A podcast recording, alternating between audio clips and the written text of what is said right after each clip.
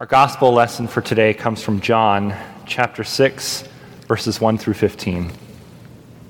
After this, Jesus went to the other side of the Sea of Galilee, also called the Sea of Tiberias. A large crowd kept following him because they saw the signs that he was doing for the sick. Jesus went up the mountain and sat down there with his disciples. Now, the Passover, the festival of the Jews, was at hand. When he looked up and saw a large crowd coming toward him, Jesus said to Philip, Where are we to buy bread for these people to eat? He said this to test him, for he himself knew what he was going to do. Philip answered him, Six months' wages would not buy enough bread for each of them to get just a little.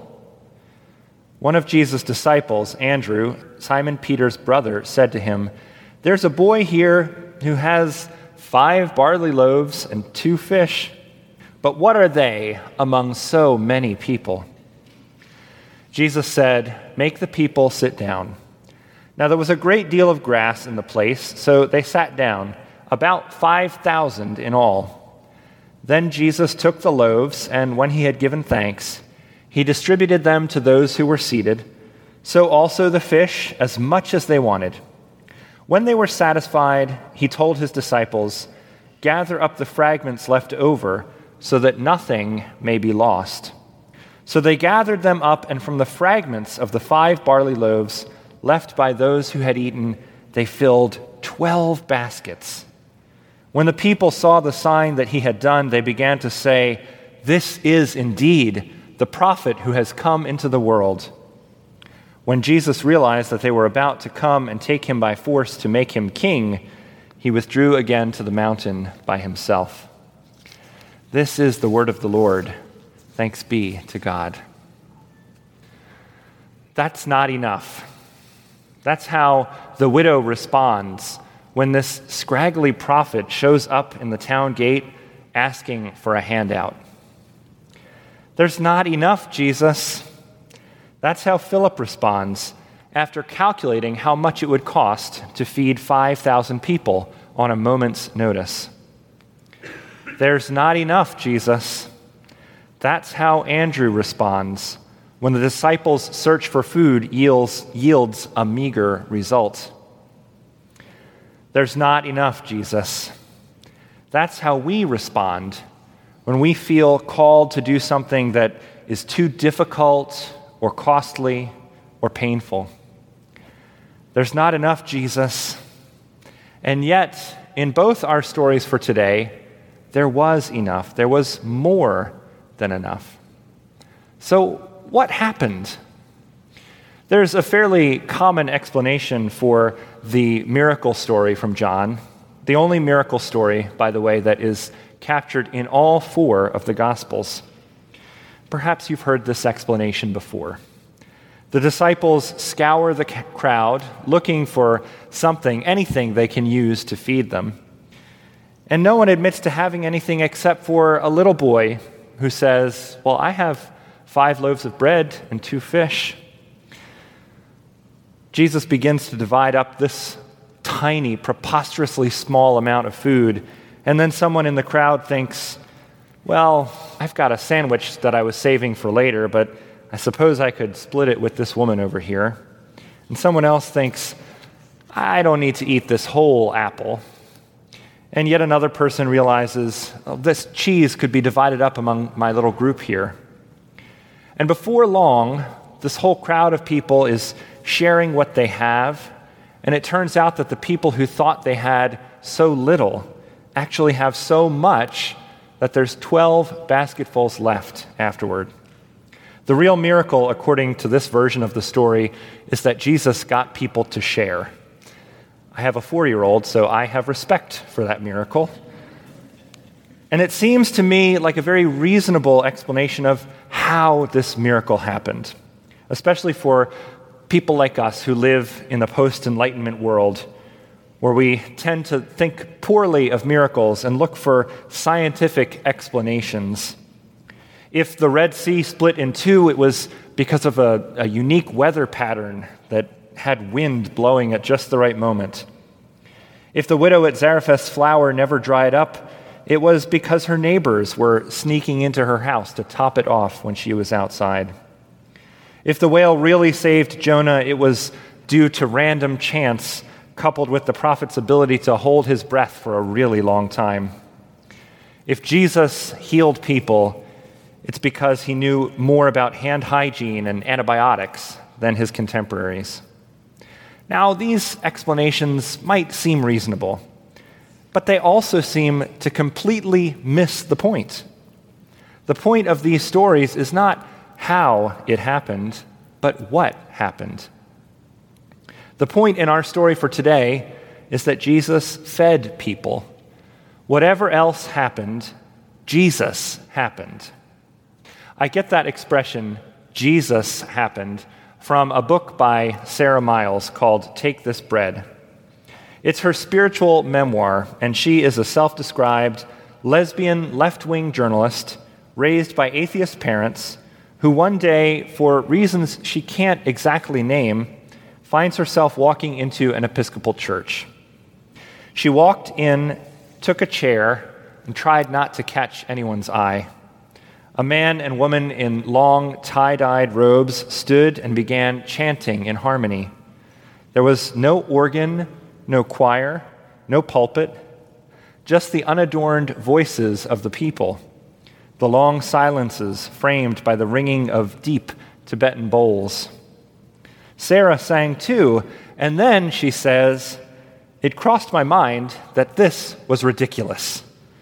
We sat down and stood up sang and sat down, waited and listened and stood up and sang, and it was all pretty peaceful and sort of interesting.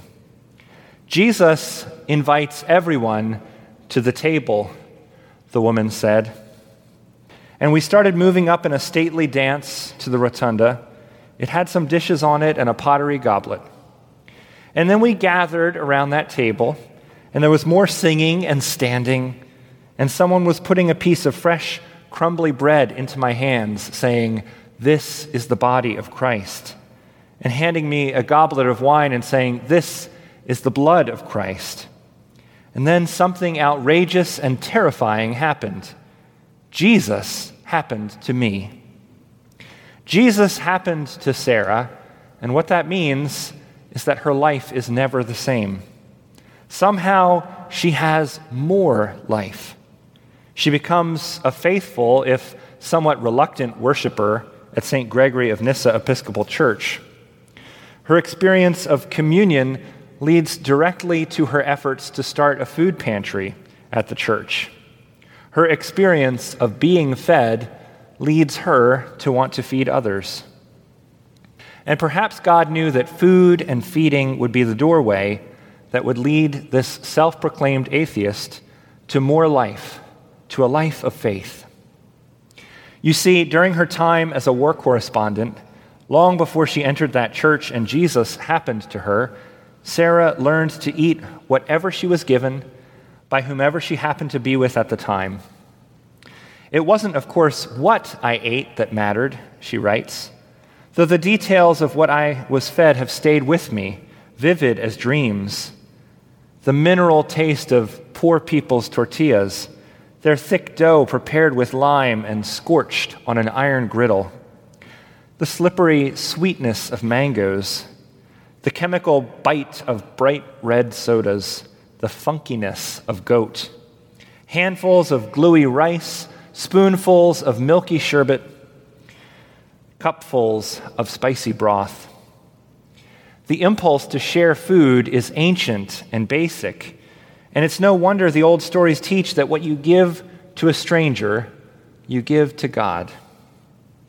When she first read about the prophet Elijah, who was fed in the village of Zarephath by a starving widow, Sara suddenly got a picture of that story, repeated over and over, tumbling down through thousands of years, repeating at every turn.